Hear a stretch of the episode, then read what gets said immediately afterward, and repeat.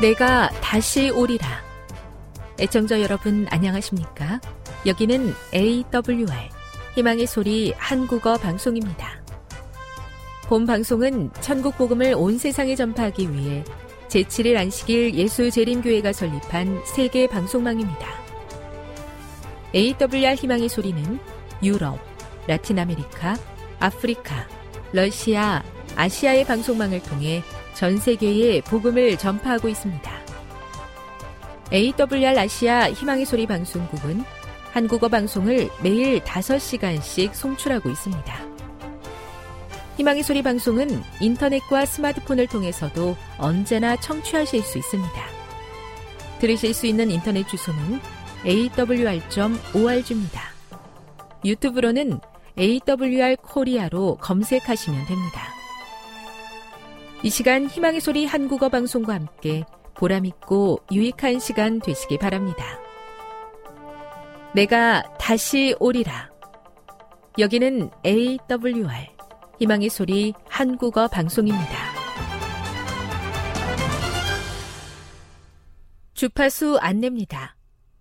괌에서 송출하는 우리 방송은 한국 표준시로 밤 9시에 9895kHz로 밤 11시에 9800kHz로 다음날 오전 6시에 9695kHz로 각각 1시간씩 방송하고 있습니다.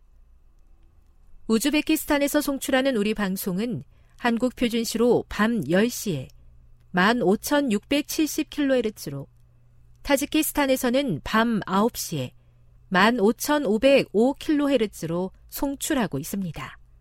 애청자 여러분의 많은 청취 바랍니다.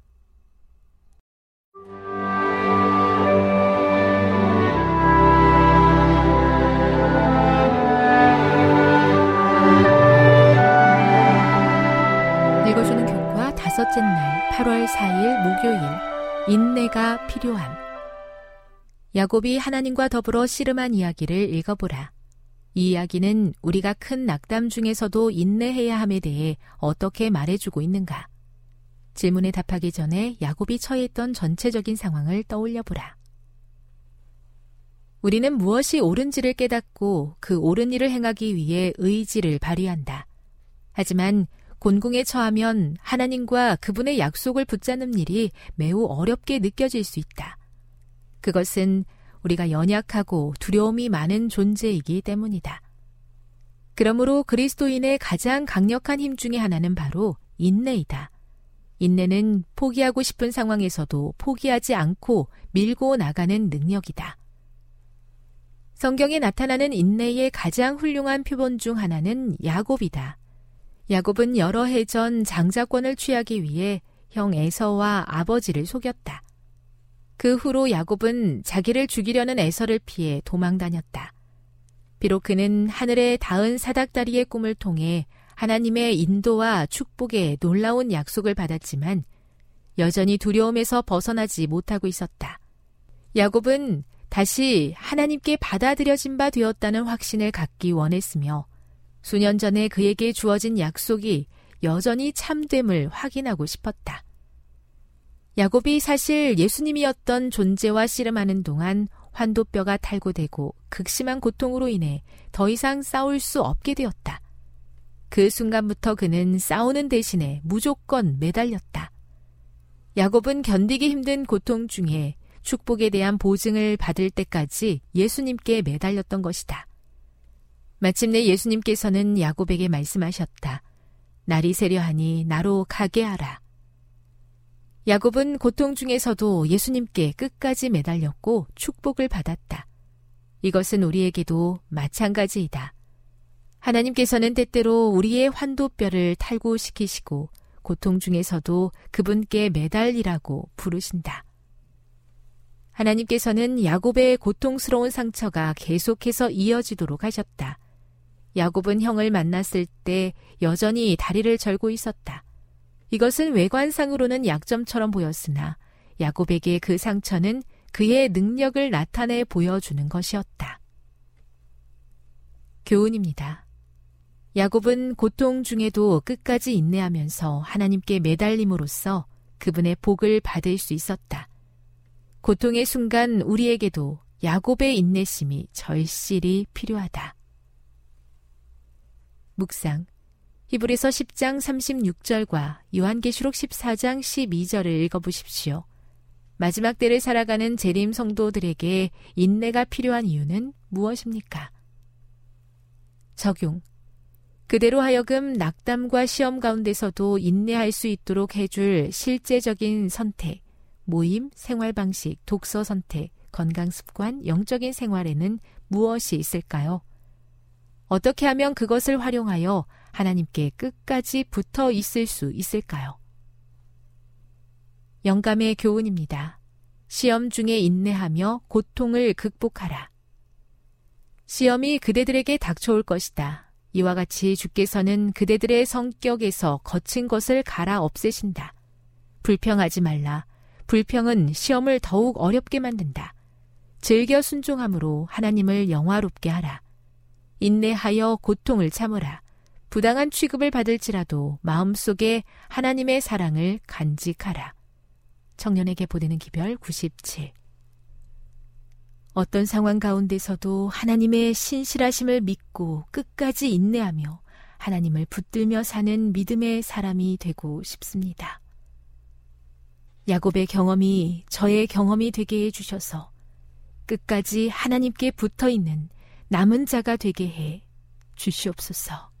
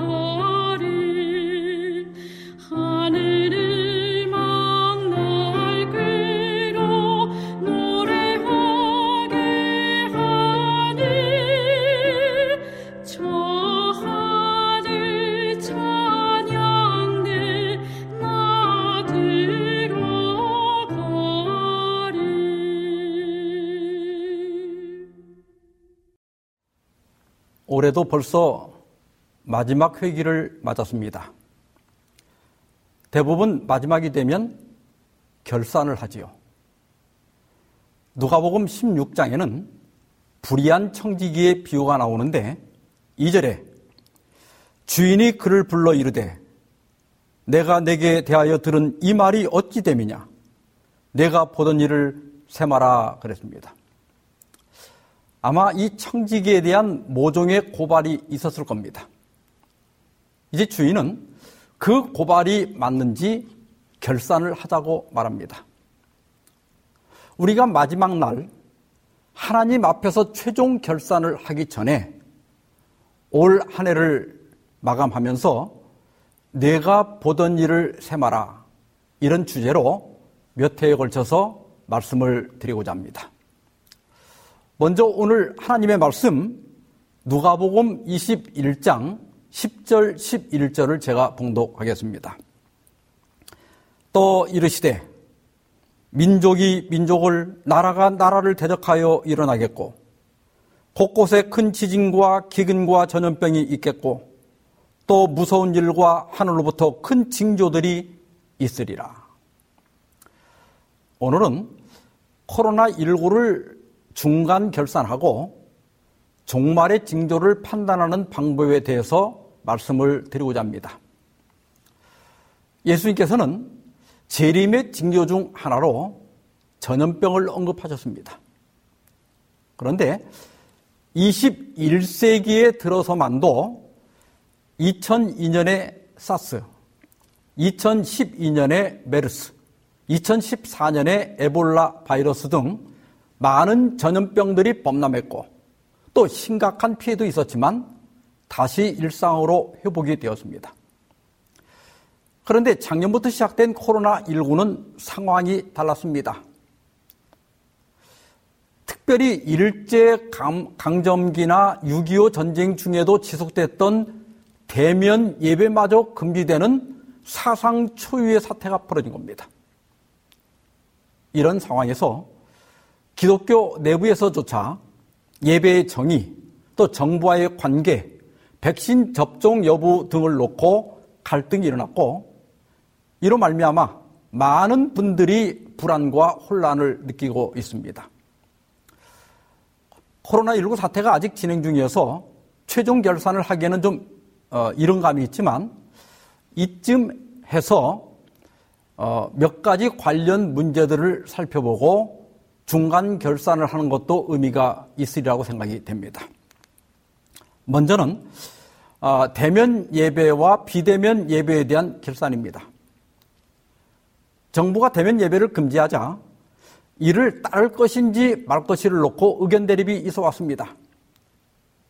뭐 양측 모두 교회를 사랑하는 마음은 똑같다고 생각을 합니다. 그런데 이 문제는 종교 자유의 문제와도 관련되어 있지만 더 나아가서 예배의 정의와도 관련이 되어 있습니다. 일부 개신교 목사들과 신학자들은 대면 예배가 금지되자 기다렸다는 듯이 특정 장소에 모여 드리는 천장 예배보다는 영과 진리로 드리는 영적 예배가 참된 예배라고 주장하였습니다. 또 어떤 분은 코로나19를 계기로 고착화된 기존의 제도와 외형적 전통을 과감히 버려야 한다고 주장하기도 하였습니다. 또 어떤 분은 하나님께서 코로나19라고 하는 대포를 쏘셨다면서 온라인 예배는 제2의 종교개혁이라고 주장하기도 했습니다. 이분들이 공통적으로 내세우는 첫 번째 근거 성경절이 요한복음 4장 20절로 24절입니다. 좀 읽어보겠습니다. 예수께서 이르시되 여자여 내 말을 믿으라. 이 산에서도 말고 예루살렘에서도 말고 너희가 아버지께 예배할 때가 이르리라. 아버지께 참되게 예배하는 자들은 영과 진리로 예배할 때가 오나니 곧 이때라. 아버지께서는 자기에게 이렇게 예배하는 자들을 찾으시느니라. 하나님은 영이시니 예배하는 자가 영과 진리로 예배할지니라. 이 말씀은 제가 어, 교회는 우리 어머니라 하는 그 제목 설교에서 이미 말씀을 드렸습니다만은 다시 한번 정리를 해드리겠습니다.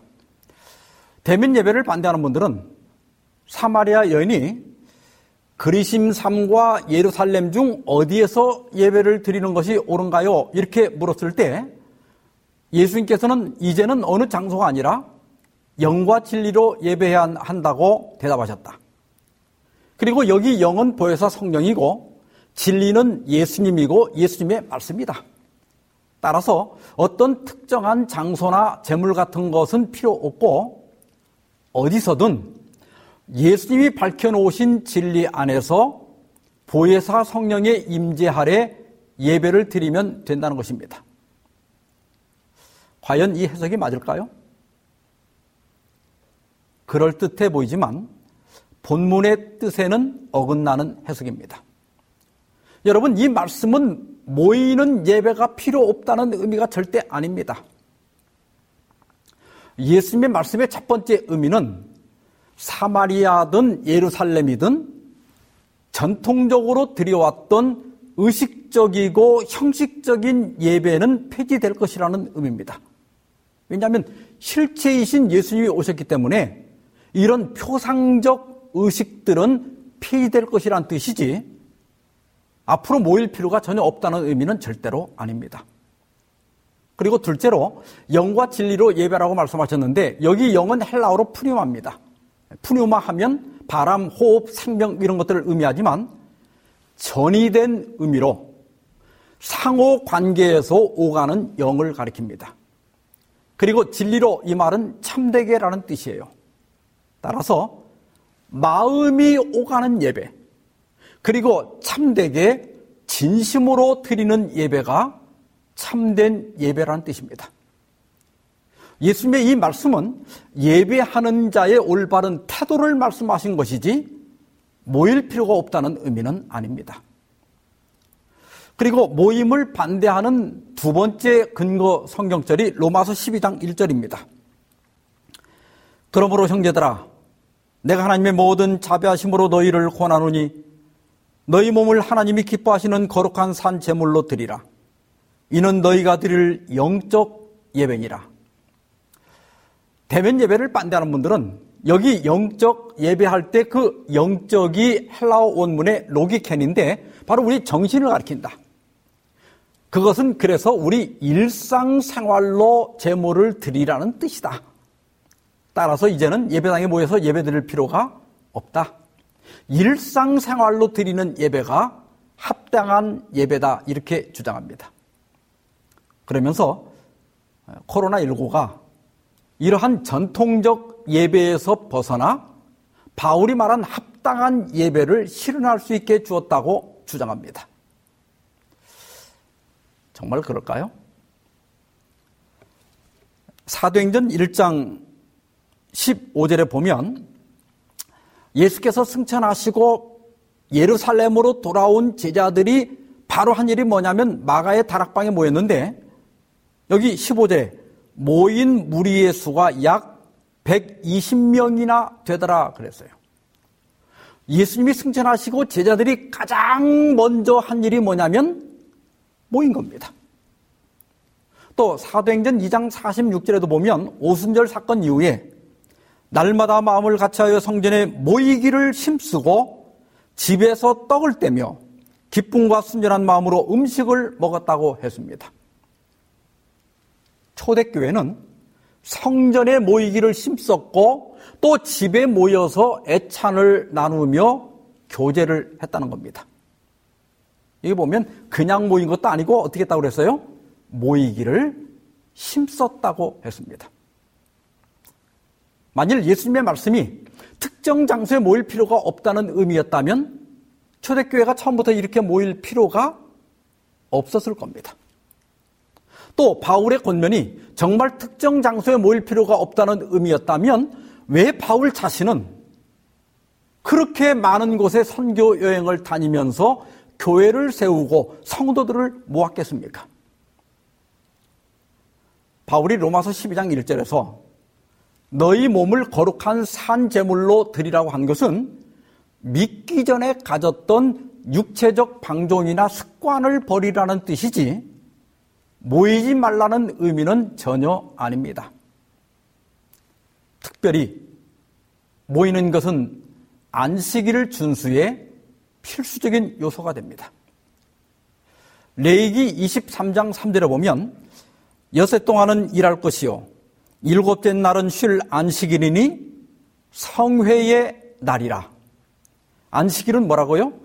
성회 날. 다시 말하면 거룩한 모임의 날이다. 이런 뜻입니다. 따라서 하나님의 백성들은 매 안식일마다 하나님 앞에 모여야 합니다. 주일 신학은 성경적 근거가 없습니다. 그러니까 코로나19로 대면 예배가 금지되자 너무나 쉽게 모임을 포기하게 되는 것입니다. 이에 비하여 안식일 신학은 모임의 신학입니다. 모여서 예배하고 또 기도하고 가르치고 교제하라는 거예요. 여러분, 만일 초대교회가 모이지 않았다면 오늘날의 기독교로 성장할 수 있었을까요?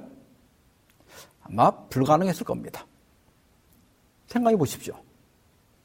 대면 예배가 금지되자 우리가 온라인 예배를 드리는 등 온갖 노력을 했지만 불과 2년이 못 되어 교회가 어떻게 되었습니까? 교회는 현저하게 약화되고 초신자들 중에 교회를 떠난 분들이 발생하고 선교는 거의 중단되었습니다.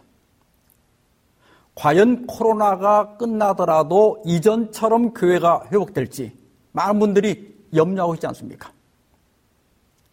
저는 개인적으로 현장 예배를 반대하는 신학이라 주장들은 결코 하나님으로부터 온 것이 아니라고 믿습니다.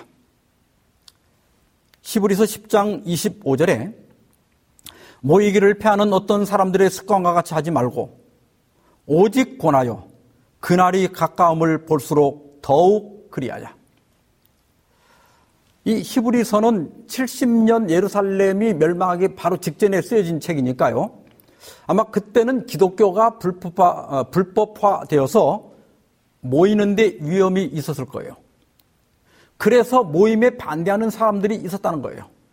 그러나 히브리 기자는 이러한 주장에 모이기를 패하는 주장에 강력히 반대하면서 그날 즉 예수님의 재림이 가까움을 볼수록 우리가 어떻게 가까움을 보지요? 재림의 징조가 나타날수록 더욱 그리하자. 뭘 그리하자는 거예요? 더욱 모이기에 힘쓰자. 모임을 계속하자. 이런 뜻입니다.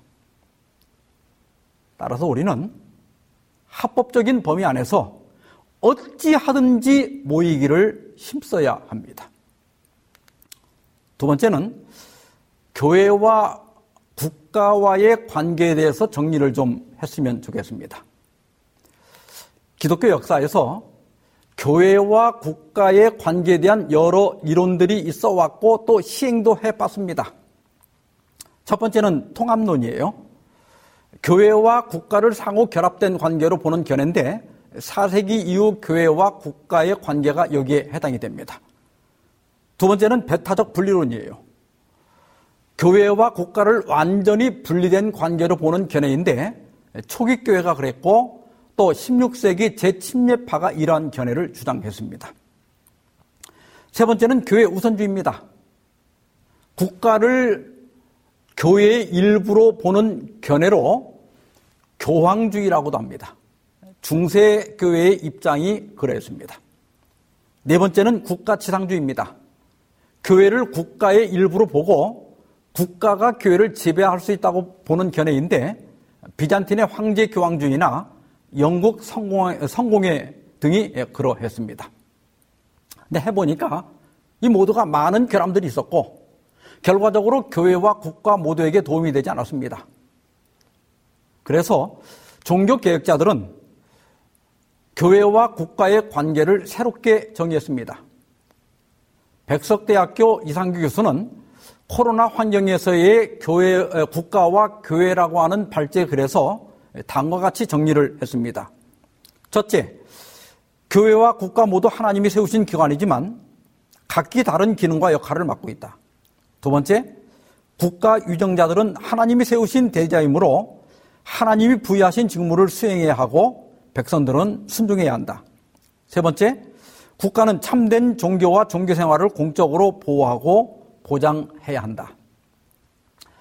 아, 이러한 견해는 교회 우선주의에서 갓 벗어난 형태를 띠고 있습니다. 우리가 교회를 어떻게 볼 것인가? 이에 대하여 우리는 성경에서 그 원칙을 발견할 수 있는데요. 로마서 13장 1절 2절입니다. 각 사람은 위에 있는 권세들에게 복종하라. 권세는 하나님으로부터 나지 않음이 없나니 모든 권세는 다 하나님께서 정하신 바라. 그러므로 권세를 거스르는 자는 하나님의 명을 거스름이니 거스르는 자들은 심판을 자취하리라. 당시 기독교의 비우호적이었던 로마 제국을 생각할 때 바울의 이 권면은 다소 의외라는 생각이 드는 것이 사실입니다. 우리가 힘이 없으니 복종하라 이 말이 아니고 모든 권세는 어디서 왔다? 다 하나님께로부터 났으니 복종하라는 겁니다. 디도서 3장 1절에도 어, 너는 그들로 하여금 통치자들과 권세 잡은 자들에게 복종하며 순종하게 하라고 하였고 베드로전서 2장 13절에도 인간의 모든 제도를 주를 위하여 순종하라고 권고하고 있습니다. 사도 바울은 그 이유를 디모데전서 2장 2절에서 이는 우리가 모든 경건과 단정함으로 고유하고 평안한 생활을 하려 함이라고 하였습니다. 여러분, 칼자루는 어차피 통치자들이 쥐고 있습니다. 우리가 그들에게 대항하는 것은 교회가 할 일도 아니고 또 해도 이길 수가 없습니다. 공연히 통치자들에게 반항적이거나 또 위험한 존재로 인식되어서 박해를 자초하지 말라는 것이 사도의 권고입니다. 이것이 기본 원칙이에요. 그런데 만약 하나님과 가이사가 충돌할 때는 어떻게 할 것인가? 사도행전 4장 18절 19절에 보면 그들을 불러 경고하여 도무지 예수의 이름으로 말하지도 말고 가르치도 말라 하니 베드로와 요한이 대답하여 이르되 하나님 앞에서 너희 말을 듣는 것이 하나님의 말씀을 듣는 것보다 옳은가 판단하라. 또 사도행전 5장 29절에도 사람보다 하나님께 순종하는 것이 마땅하니라. 우리가 통치자들에게 복종하는 것이 첫 번째 원칙이지만 만일 그들의 지시나 명령이 하나님과 충돌한다면 우리는 박해와 손실을 감수하더라도 하나님께 순종해야 한다는 것입니다. 이러한 성경적 원칙의 입각에서 대충에서는 교회와 국가의 관계에 대한 재림교회의 선언을 발표했는데 그 내용이 많기 때문에 그 일부만 요약하면 다음과 같습니다. 첫 번째, 우리는 양심의 자유가 반드시 보장되어야 한다고 믿는다. 두 번째, 우리는 합법적으로 조직된 정부와 국가가 제정한 법률과의 협력을 지지한다. 그러나 그 법률이 성경의 명령과 충돌할 때는 하나님께 순종해야 한다. 세 번째, 우리는 절박한 위기에서 양심의 자유를 제한하는 것을 인정하나 그것은 최소화해야 한다.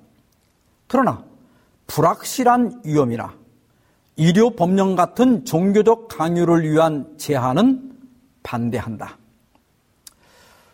이러한 성경적 원칙, 원칙, 과또 대충의 선언을 근거로 해서 대변 예배 금지 상황에서 우리가 어떻게 해야 할지를 생각해 보고자 합니다.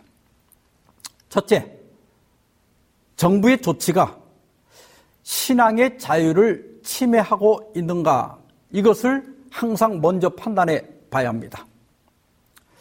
지금 정부의 조치가 유독 기독교의 엄격한 제한을 가하고 있는 것은 사실입니다. 아마 초기에 그 신천지 사태의 영향도 있지 않았나 이렇게 생각이 들기도 합니다. 그러나 지금 예배 자체를 금지하고 있는 것은 아니기 때문에 일부러 불필요한 저항을 할 필요는 없다고 생각이 됩니다. 두 번째는 정부와의 관계를 고려해야 됩니다. 정부의 협조적인 교단인가 비협조적인 교단인가. 우리 재림교회는 세계적으로 정치적 중립을 지켜왔기 때문에 각 정부로부터 좋은 평가를 받아왔고 또 종교가 종교의 자유가 제한된 국가에서도 공중 전도회를 할 수가 있었습니다. 따라서 가급적 정부에 협력하여 정부와 좋은 관계를 유지하는 것이 좋을 것입니다. 로마서 13장 2절에 아까 읽었습니다마는 그러므로 권세를 거스리는 자는 하나님의 명을 거스르미니 거스르는 자들은 심판을 자취하리라 이렇게 경고했습니다. 우리가 비대면으로도 예배를 드릴 수 있는데 굳이 대면 예배를 공개적으로 강행하여 고발되고 또 벌금을 물거나 예배당을 폐쇄당하는 그런 일을 자처할 필요가 없다고 생각됩니다. 엘렌 화이트 남은 자에게 전하는 전령 2권 193, 194페이지에서 반항심을 나타내거나 악의로 오해될 수 있는 것은 아무것도 나타내서는 안 된다고 그랬고 또 시대소망 368페이지에도 우리는 무분별, 무분별한 행동으로 말미암아 시험을 자초하지 않도록 생의 모든 행동에 있어서 지혜와 판단을 활용해야 한다고 권고하고 있습니다. 그리고 이제 세 번째로는 지역 주민들과의 관계입니다. 이 어려운 시기에 도움을 주는 교회인가 혹은 피해를 주는 교회인가 여러분, 이 지역 주민들은 우리의 선교 대상입니다. 지금 코로나로 말미암아 사회 경제, 경제적으로 어려움이 많은데 교회 때문에 불안해하거나 원망하지 않도록 조심하는 것이 향후 선교를 생각할 때 더 낫다고 생각이 됩니다. 그래서 이런 상황에서 우리가 대안을 좀 모색할 필요가 있다고 생각이 됩니다. 모임을 금지한다고 해서 교회가 가만히 있으면 안 됩니다. 앞에서 살펴본 것처럼 모임은 교회가 존재하는 첫 번째 이유입니다. 따라서 법이 정한 범위 안에서 교회 예배를 진행해야 됩니다. 교회는 문을 닫으면 안 돼요. 20명까지 허락하면 20명이 모여서 예배 드리고 10명까지 허락하면 10명이라도 모여서 끊임없이 예배를 드려야 됩니다. 그리고 구역별로 세포교회를 조직할 수 있습니다. 에, 교회에서 모일 수 없다면 교인들은 법이 정한 수요로 나누어서 다섯 명까지는 괜찮다 그러면 다섯 명, 일곱 명까지 괜찮다 그러면 일곱 명 이렇게 나눠 가지고 어떤 가정에 모여서 예배를 드릴 수 있습니다. 세 번째로는 에, 사회적 거리두기 조치가 강화되어서 아예 가정에 모이는 것조차 금지가 된다면 이제는 가족별로 혹은 개인별로 온라인 예배를 드릴 수 있습니다. 그리고 마지막으로 이런 때일수록 온라인 모임을 활성화해서 서로 안부도 주고받고 정보도 교환하고 또 격려하고 또 좋은 글도 소개하고 또 좋은 영상도 공유하면서 교제를 지속해야 합니다. 세 번째로 코로나19가 정말의 결정적 징조인가 하는 문제를 생각해 보고자 합니다. 처음에 보았던 징조에서 본문에서 예수께서는 종말의 징조를 지진, 기근, 전염병, 무서운 광경이나 사건들, 또 천연계 이상 등을 말씀하셨습니다. 코로나19 사태는 종말의 징조 중에 하나임에 틀림이 없습니다. 그런데 과연 이것이 우리가 어떤 행동을 해야 할 결정적 징조인가는 따져봐야 합니다. 아, 최근 21세기 들어서 이 도표에서 보는 것처럼 지진, 또 태풍, 폭염 이런 것으로 수십만 명이 사망을 했습니다. 또 지난 100년간 어, 이 세상을 휩쓸었던 전염병 13대 전염병을 모아봤는데요. 1918년에 시작된 스페인 독감으로 5천만 명이 죽었습니다. 그러니까 우리나라 인구 전체가 죽은 거죠. 사망이 100, 만명 이상인 경우만 봐도 어, 1957년부터 시작된 아시아 독감으로 200만 명이 죽었고 또 어, 1960년부터 시작된 에이즈로 3,900만 명이 사망했습니다. 자, 1968년에 시작된 홍, 콩 독감으로 100만 명이 사망했고요.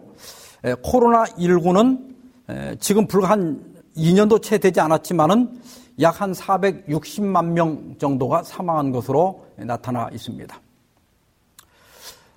이러한 징조들이 나타날 때마다 가만히 있어도 되는지, 뭘 해야 되는지, 이렇게 당황하고 또, 어, 묻는 분들이 많이 있습니다. 이럴 때 너무 민감하여 앞서가면 극단에 빠지게 되고 그런 경우에 신앙적으로나 경제적으로 손실을 당할 수 있습니다. 근데 반면에 또 너무 둔하고 무관심하면 재림의 날을 덫과 같이 맞을 수 있습니다.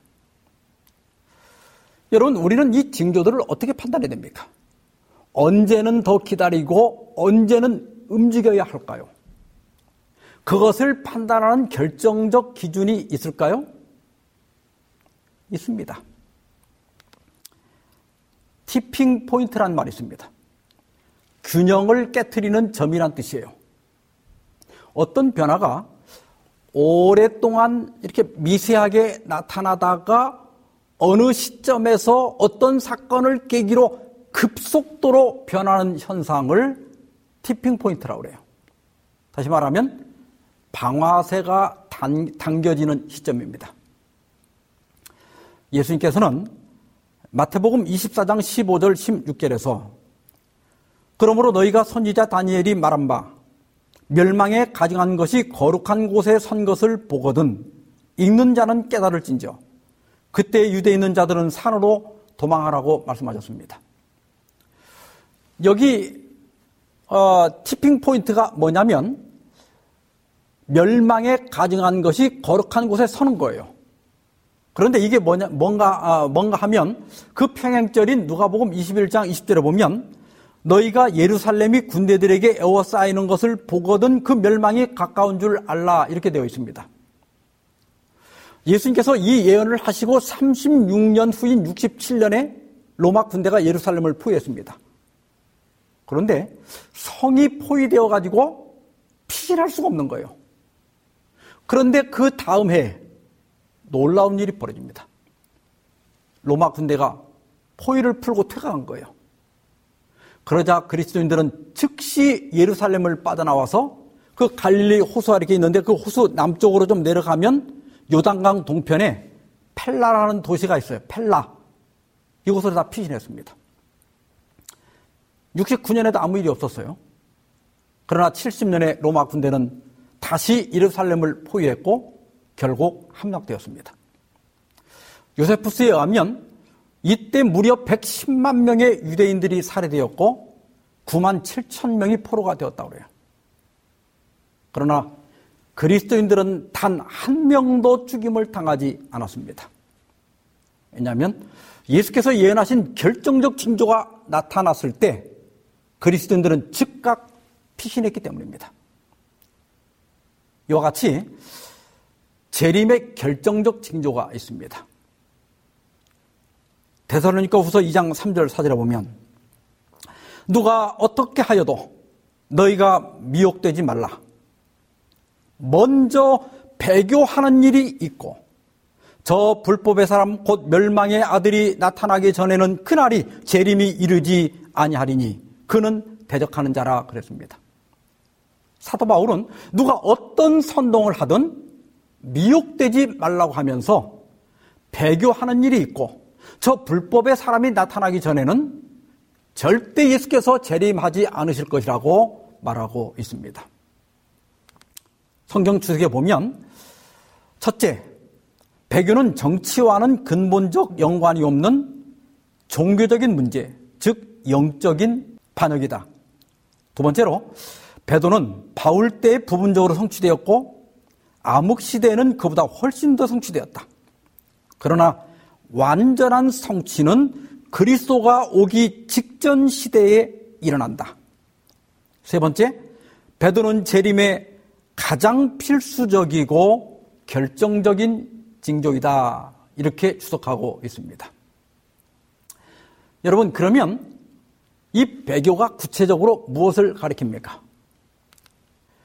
계시록 13장에는 두 짐승이 나타나는데 바다에서 올라온 첫 번째 짐승은 교황권을 가리킵니다. 그리고 3절의 말씀대로 교황권은 1798년 프랑스 혁명군에 의해서 거의 죽게 되었지만 1929년 라테란 조약으로 소생합니다. 그리고 땅에서 올라온 두 번째 짐승은 개신교 국가 미국을 가리킵니다. 그런데 14절에 보면 이 미국이 교황권을 위하여 우상을 만듭니다. 그리고 16절에 모든 사람에게 짐승의 표를 강요합니다. 이것은 교황 로마가 만든 일요일 준수를 법으로 강제할 것을 의미합니다. 교증은 5권 464페이지 보면 로마 군대에 의한 예루살렘의 포위가 유대의 그리스도인들에게 도망하라는 신호가 되었던 것처럼 법안권의 안식일, 즉 일요일이죠. 법안권의 안식일을 강요하는 법령을 통한 우리나라에서의 권력 장악은 우리에게 하나의 경고가 될 것이다. 그때는 대도시들을 떠나고 산간 한적한 곳에서 공벽한 거처들을 마련하기 위하여 더 작은 도시들을 떠나갈 준비를 할 때이다. 여러분, 대도시를 언제 떠나라고 했어요? 일요 법령이 제정될 때입니다. 어떤 분들은 아, 그러면 재산 정리는 언제 합니까? 그때는 뭐 매매도 안 된다는데 예, 이렇게 묻는 분들이 계십니다. 아, 우리가 재산을 정리하고 대도시를 떠날 준비를 해야 할 결정적 시기는 마지막 징조가 두 가지 상황을 충족시킬 때입니다. 첫째는 그 종말의 징조의 영향이 지속적이고 폐해가 누적될 때입니다. 그리고 두 번째는 재난과 그로 인한 혼란이 점점 통제 불능의 상태가 되어갈 때입니다. 각시의 대징투 589, 590페이지 보면 사탄은 뜻하지 않은 사고, 바다와 육지에서 일어나는 재난, 큰 화재, 사나운 풍랑, 심한 우박, 폭풍우, 홍수, 회오리바람, 해일, 지진 등 수많은 방법으로 각 지역에서 그의 능력을 나타내고 있다. 그는 다익은 수확물을 쓸어버림으로 기근과 불행이 뒤따르게 한다. 그는 치명적 병독을 공중에 뿌림으로 수많은 사람들이 질병으로 죽게 한다. 이러한 일은 점점 더 빈번하고 비참해져 간다. 그때 큰 기만자는 사람들이 이를 안식일을 범했으므로 하나님의 진노를 받고 있다는 것과 그 죄가 재난을 일으켰으므로 일요일 준수를 엄격하게 강요하기 전에는 재난이 그치지 않을 것이라고 주장할 것이다. 이 미국 같은 자유민주, 자유민주주의 국가가 일요 법령 같은 양심과 신앙의 자유를 강제하거나 제한하는 법을 제한한다는 것은 지금의 형편을 생각하면 그건 불가능한 일입니다.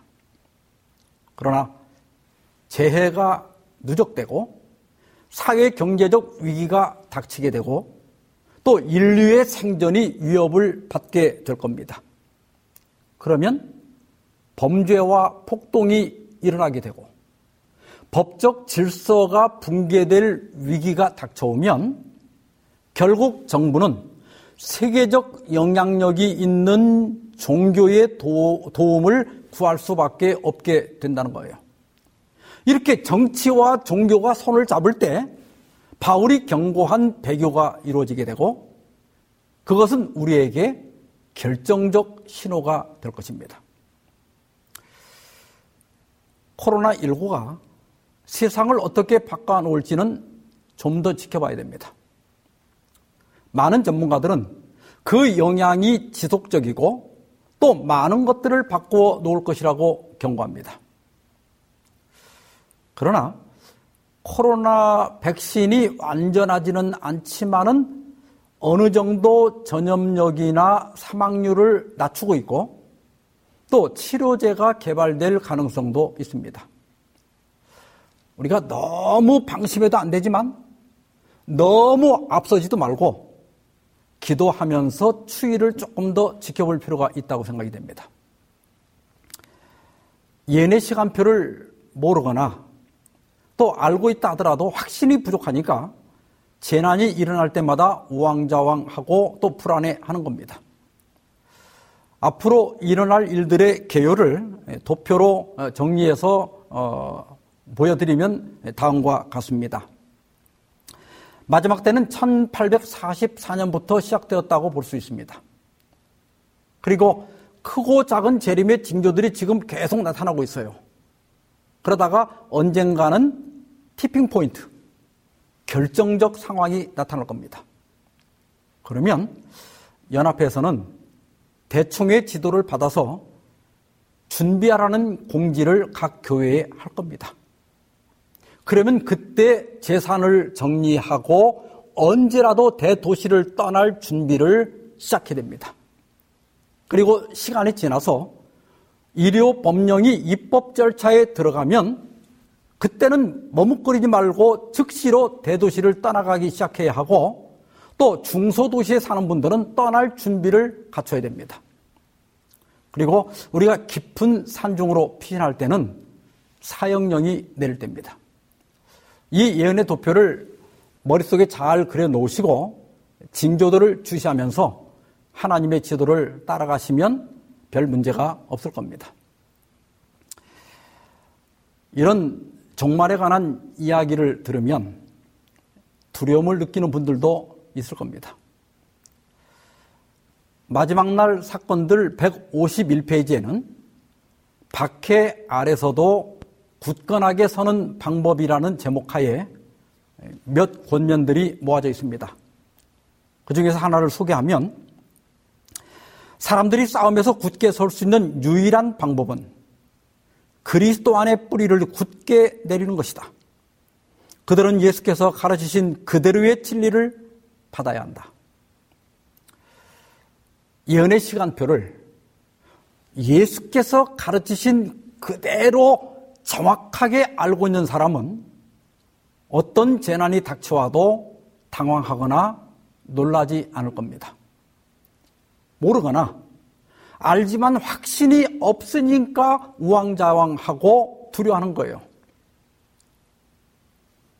예수께서는 누가복음 21장 17절 18절에서 또 너희가 내 이름으로 말미암아 모든 사람에게 미움을 받을 것이나 너희 머리털 하나도 상하지 아니하리라고 약속하셨습니다.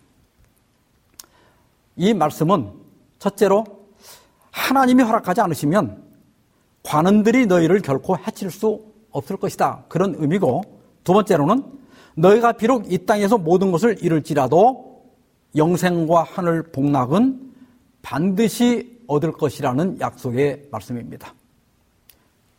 고난이 있을 수는 있지만 우리의 구원과 승리는 확정적이라는 것입니다. 시편 46편 1절로 3절입니다.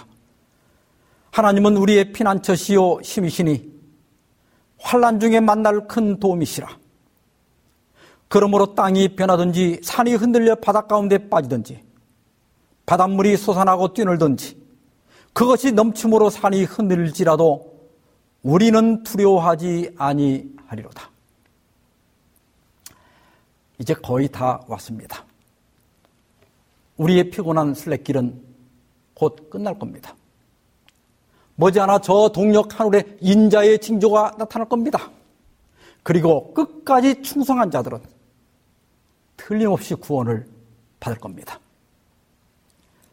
그날이 가까움을 볼수록 재림의 징조가 뚜렷해질수록 모이기에 더욱 힘쓰고 끝까지 충성함으로 승리하길 바라면서 오늘 말씀 마치겠습니다. 기도하십시다. 자비하신 하나님 아버지, 온 세상의 전염병이 범람하고 사회적, 경제적, 정치적 혼란으로 어찌할 바를 모를 때 우리에게 예언의 시간표를 알려주시고 또 세상에 일어날 일들을 미리, 미리 알려주셔서 감사합니다. 저희로 너무 앞서게도 말, 말게 하시고 너무 뒤서지도 말게 하시고 항상 정신을 차리고 깨어 주님을 기다리는 믿음의 성도들이 되게 하여 주시옵소서. 사랑하는 주님, 속히 오셔야 하지만 그러나 우리 주변을 돌아보면 아직도 우리가 구원해야 할 영혼들이 많습니다. 주의 뜻이거든 이 전염병을 속히 거두어 주시고 우리로 모이기에 힘쓰며 한 명이라도 더 구원할 수 있게 해 주시옵소서. 이 모든 말씀을 예수 그리스도의 이름으로 기도하옵나이다. 아멘.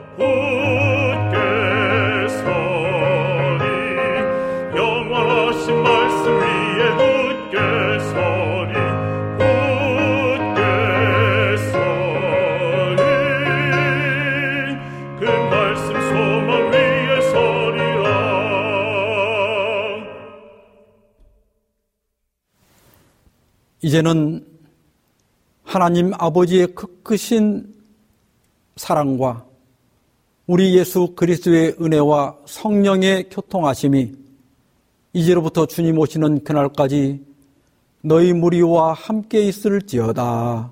아멘.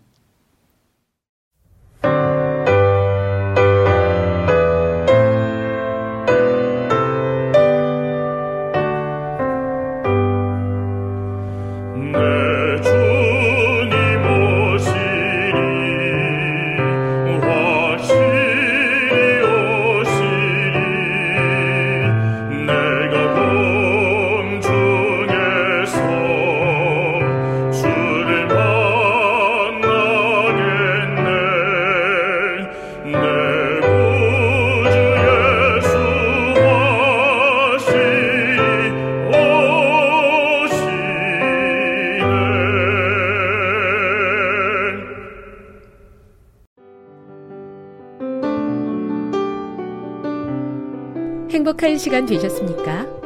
지금까지 여러분께서는 AWR 희망의 소리 한국어 방송을 청취하셨습니다.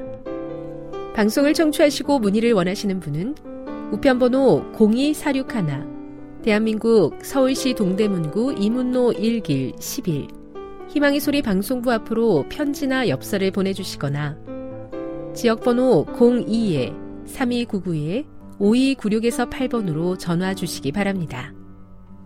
지금까지 함께 해주신 애청자 여러분들께 감사드립니다. 애청자 여러분, 다음 이 시간까지 하나님 안에서 늘 평안하십시오.